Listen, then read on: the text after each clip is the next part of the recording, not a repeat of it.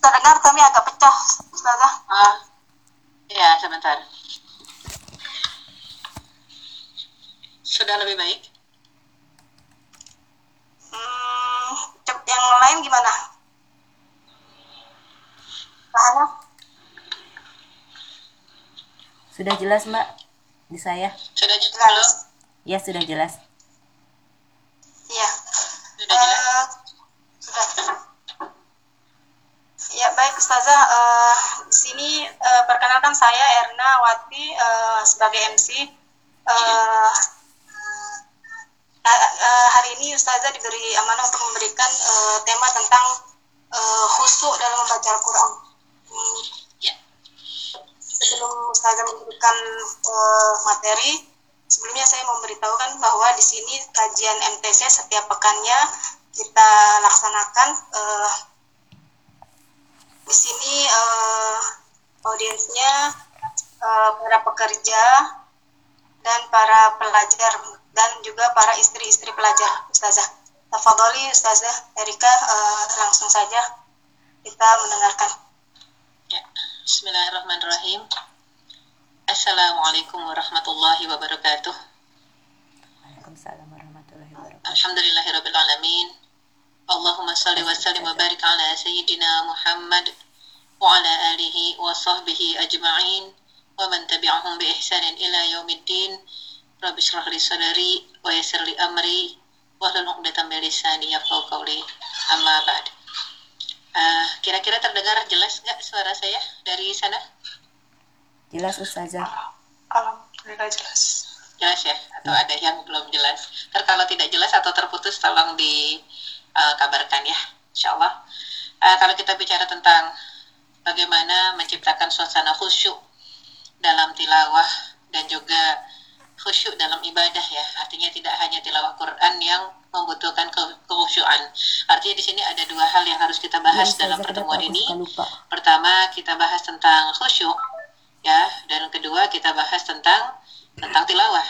Ya, karena memang khusyuk dalam tilawah apa definisi khusyuk dan apa definisi tilawah ya. Ketika kita bicara tentang tilawah tentunya yang paling utama sebelum kita masuk ke khusyuk. Karena mungkin kalau kita tidak bicara uh, urgensi tilawah maka kita nggak akan paham kenapa harus khusyuk ya. Jadi keutamaan membaca Al-Quran, ya ini pentingnya, karena Rasulullah SAW sendiri mengatakan ikra'ul Quran, fa inna fa innahu ya'ti yaumal qiyamah syafi'an ya, li sahibihi. Artinya bacalah Al-Quran karena Al-Quran yang dibaca kelak di hari kiamat akan menjadi syafi'an, akan menjadi pemberi syafaat atau pembela kita ya bagi bagi, bagi siapa kitanya ini bagi yang biasa membaca Al-Quran. Jadinya Al-Quran di hari kiamat akan datang sebagai pembela kalau kita mungkin banyak sekali kekhilafan dan kesalahan yang pernah kita kerjakan selama hidup di atas dunia ini, maka ada orang yang walaupun dia mengerjakan kekhilafan dan kesalahan tapi tetap membaca Al-Quran. Nanti Al-Quran yang dibacanya, ayat-ayat yang dibacanya ini akan membela dia. Meminta Allah SWT untuk menghapuskan kesalahan-kesalahannya. Ini urgensinya. Dari sekian banyak urgensi, ya kalau kita lihat Al-Quran, uh, selain juga menjadi pembela di hari kiamat, dan Al-Quran biasanya bersama puasa yang akan membela seorang hamba. Ya, Al-Quran wasyam yashfa'ani yaumal qiyamah. Al-Quran yang dibaca dan puasa yang dikerjakan dua-duanya akan memberikan syafaat di hari kiamat. Ini kalau kita bicara syafaat untuk dosa-dosa apa yang kira-kira bisa ditebus ya dengan pembelaan Al-Quran dan pembelaan puasa, yaitu dosa-dosa kecil. Kalau dosa-dosa besar ya semuanya tidak ada jalan lain kecuali dengan taubatan nasuha baru terhapus ya sehingga penting juga kita berpikir dosa besar naudzubillah harus Iya. segera dijauhi dan kalaupun pernah ada harus ditaubat nasuhakan nah ada pun dosa kecil yang kadang-kadang kita tidak terasa maka harus dihapuskan dengan apa dengan membaca Al-Quran dengan juga uh, berpuasa yang sunnah yang baik yang sering ataupun yang rutin ya dan kemudian mentadaburi Al-Quran juga penting sehingga membaca yang seperti apa yang bisa membawa dampak kepada uh, pribadi kita. Nah, ini baru kita akan bicara masalah khusyuk ya. Karena kalau kita bicara masalah uh, urgensinya, tentunya urgensinya sangat banyak dan membaca Al-Quran sendiri disebutkan uh, bukan cuma sekedar memberi syafaat, tapi juga penaik derajat. Ya, jadinya man Al-Quran wa huwa mahirun bihi ma'a safaratil kiramil bararah. Barang siapa yang membaca Al-Quran dan dia mahir dalam membacanya, Maksudnya mahir ini apa? Artinya ketika disebut membaca dan mahir betul tajwidnya, benar makhrajnya, ya, panjang pendeknya, spelling, ya, uh, hurufnya, ya, itu benar, maka insya Allah ma'a safaratil kiromil baroroh. Posisi dia di sisi Allah sama seperti posisi malaikat yang mulia. Tapi barang siapa yang mankoro Al-Quran wa huwa ta'u dan ada orang yang baca Quran tapi ya tak tak tahu itu apa? Terbata-bata. Lahu ajron. Dia dapat dua pahala.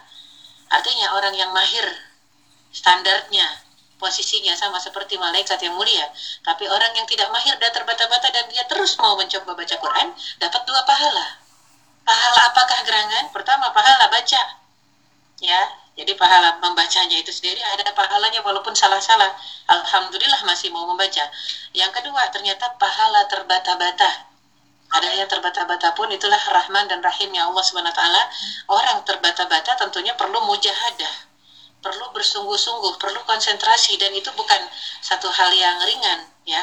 Artinya di dalam penilaian Allah eh, sekecil apa pun ada timbangan kebaikannya. Makanya kita dilarang meremehkan kita dilarang meremehkan segala sesuatu.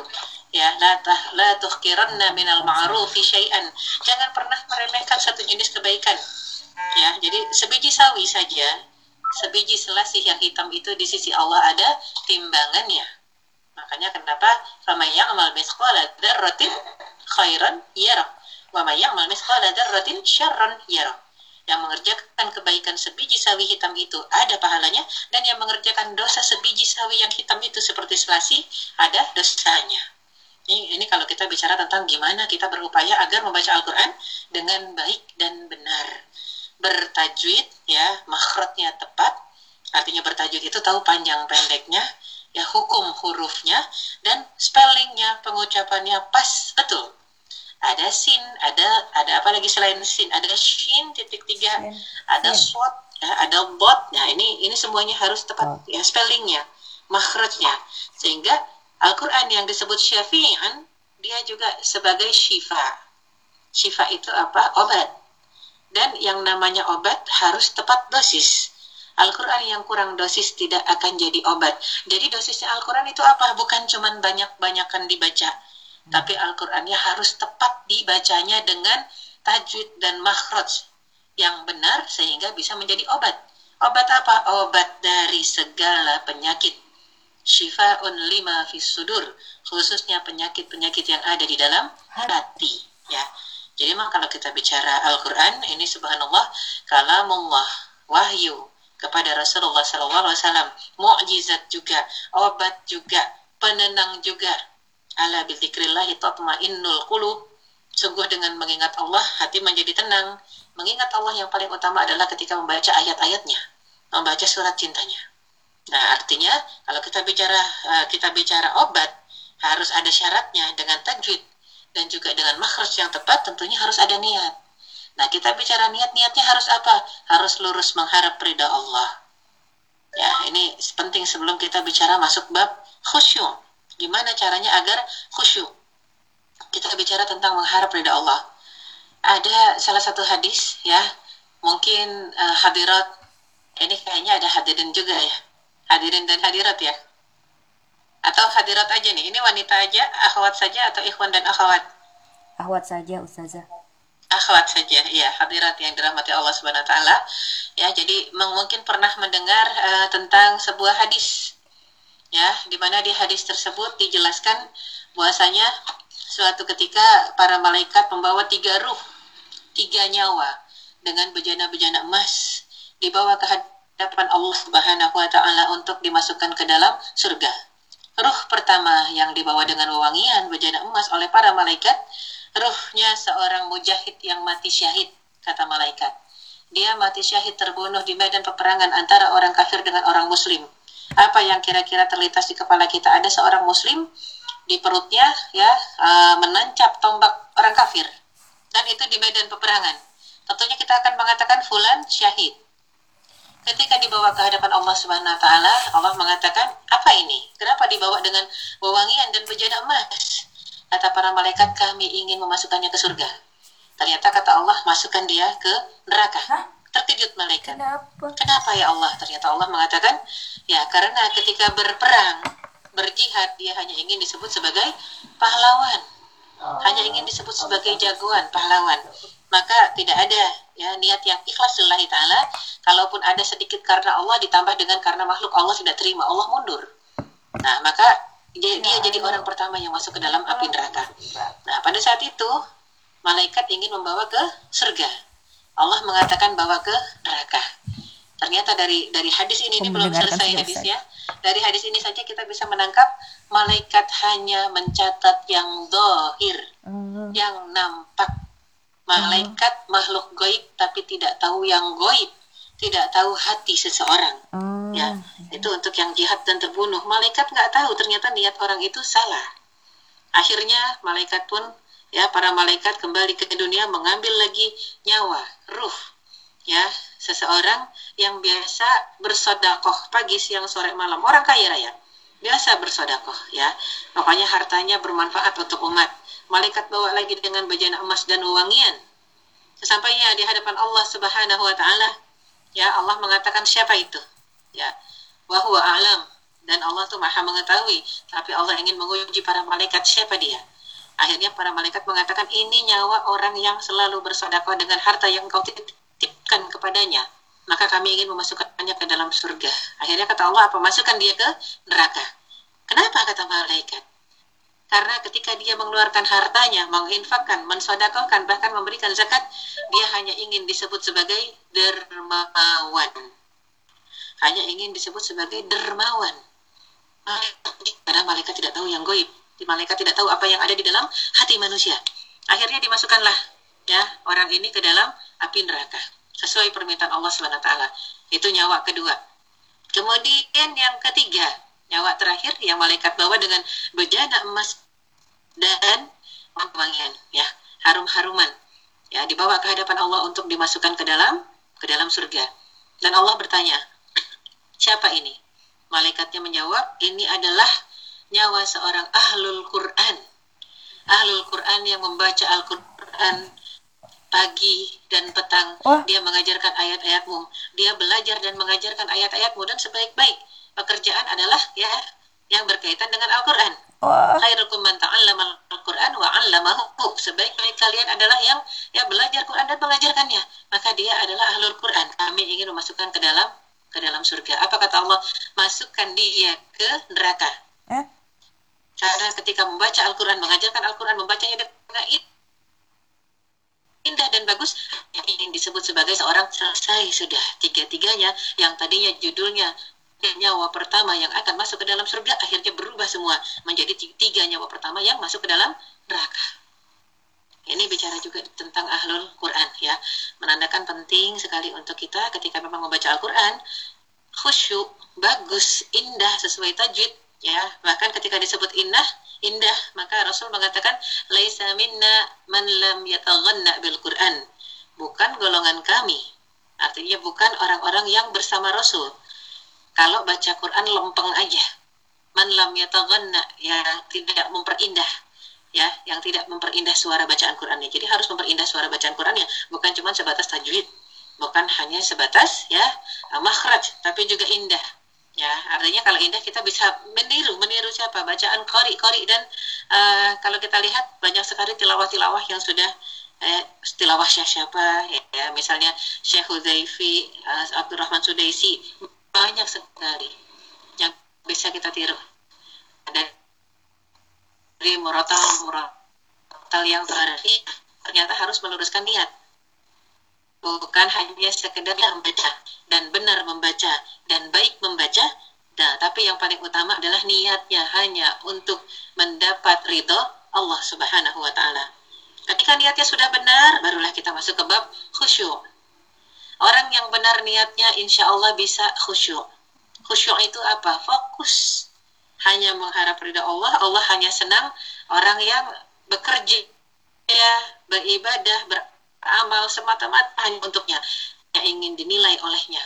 Hanya ingin mendapat ridha Allah. Nah, inilah pentingnya khusyuk.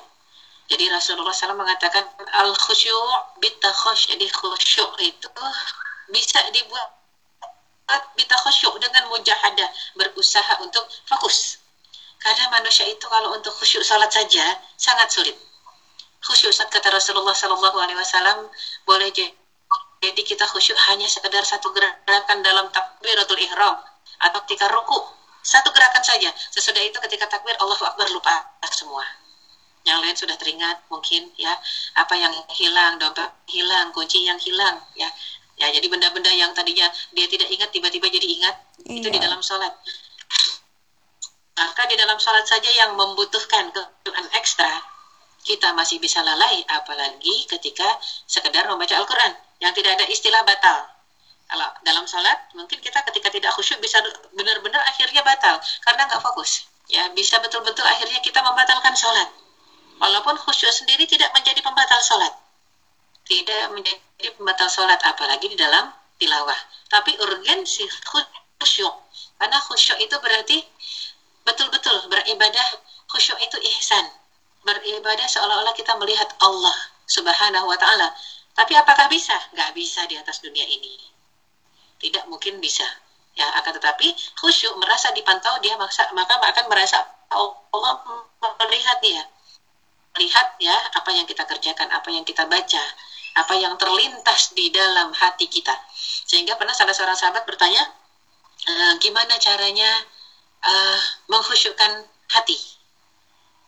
Dan Rasul menjawab fatish qalb. Ya. Indah cari hatimu. Kalau mau khusyuk itu cari dulu hatinya. Cari hatimu dalam tiga kondisi ya. Kalau dalam tiga kondisi kita bisa kita di mana? Allah kita sudah khusyuk. Pertama indah indah salah pertama saat sholat. Kita tahu hati kita di situ bukan hanya jasad kita di atas sejadah. Tapi kita tahu jasad dan hati hadir ya di hadapan Allah Subhanahu wa taala.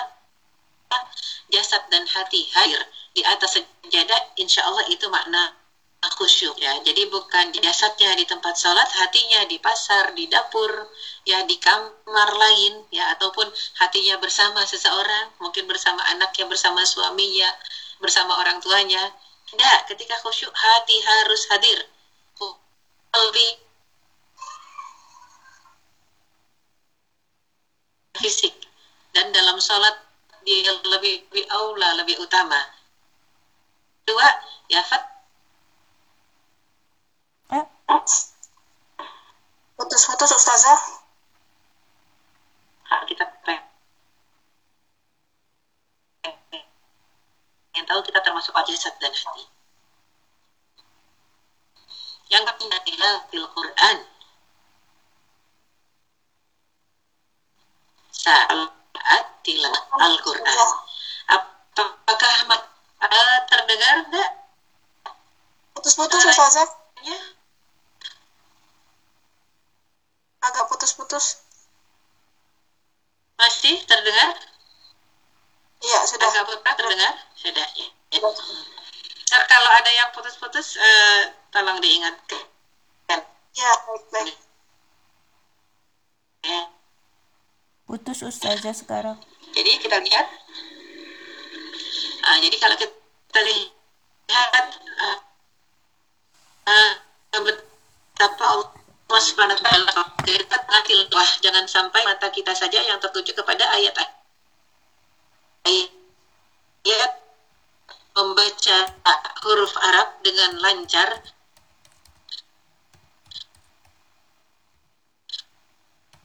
Jadi lisan dengan mata ber bekerja sama.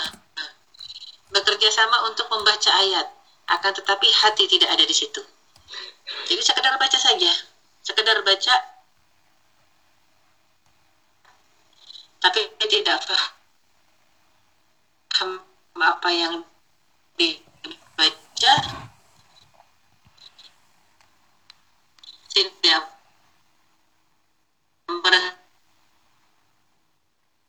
putus-putus Ustaz nggak jelas lagi. Apa yang dibaca ya sehingga ketika ada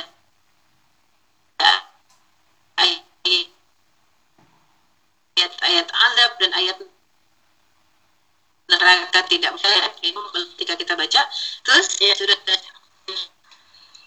sudah jelas belum?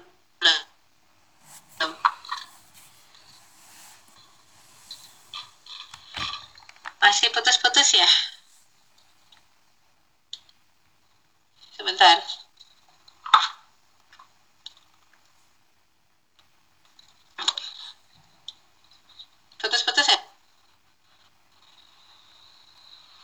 Ya Ustazah, mungkin Akhwat, sepertinya putus-putus. ini apa? Ya? Jaringannya mungkin ya Ustazah. Iya, tapi suara Ahwat dari sana jelas sekali. Oh, jelas ya. Diterima di sini. Oh. Ini kalau nggak jaringan di Indonesianya yang kacau atau jaringan di Koreanya bagus banget. Kebagusan. Iya. Ini hanya suara atau terlihat gambar juga? Gambar juga terlihat Ustazah. Terlihat ya, tapi kalau gambar nggak putus-putus ya? Iya. Ya, gimana? Sudah mulai jelas? Iya, sekarang sudah iya jelas. sudah. Lebih jelas ya? Ya, coba coba saya coba kalau ada suara saya besarkan. Gimana ya soundnya sebentar? Oh, atau tidak usah pakai gambar ya Ustazah. Biasanya kalau suara saja mungkin lebih Iya. jelas. Boleh, boleh. Sebentar, saya lihat suara dulu. Suaranya jelas? Iya, jelas sekarang. Ya, jelas. Ya? Oke. Lebih jelas sekarang ya? Iya. Lebih jelas, ya. Saya tutup gambar saya berarti ya? Iya. Iya, iya, iya, iya. Iya, sebentar supaya lebih fokus ke suara. Ya, lebih jelas suaranya? Iya, betul, jelas, jelas. Alhamdulillah, ya.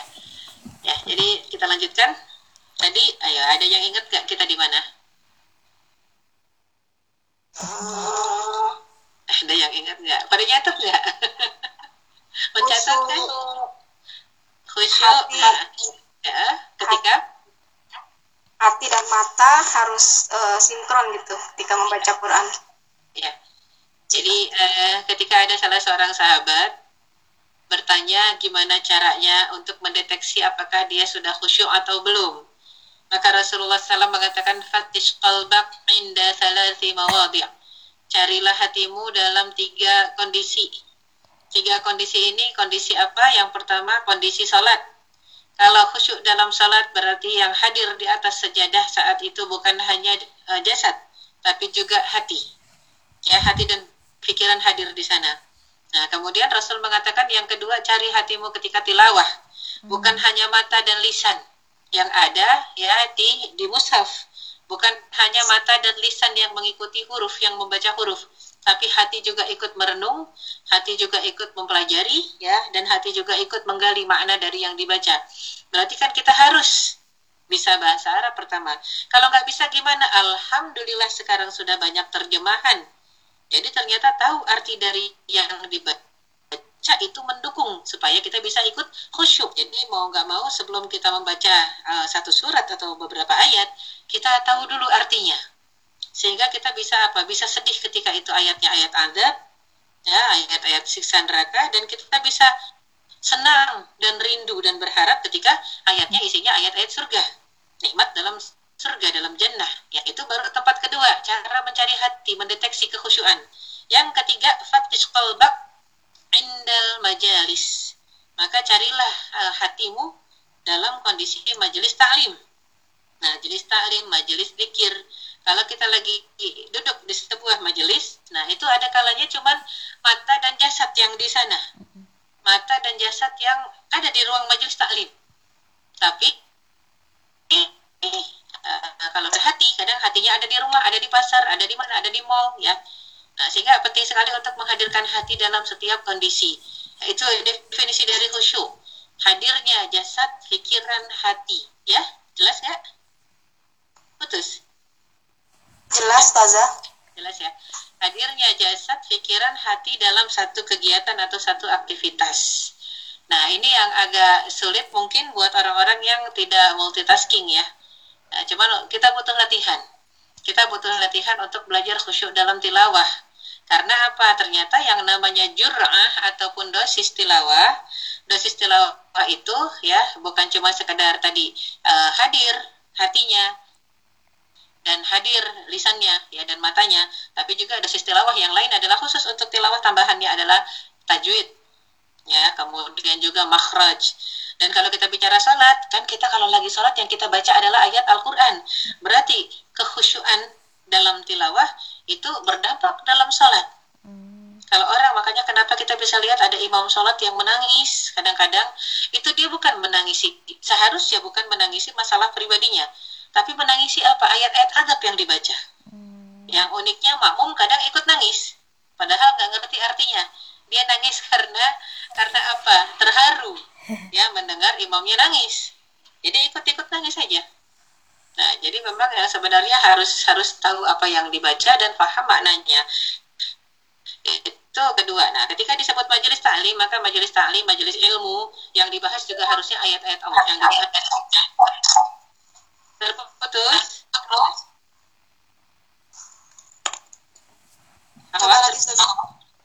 Terputus nggak? Enggak, enggak. Halo?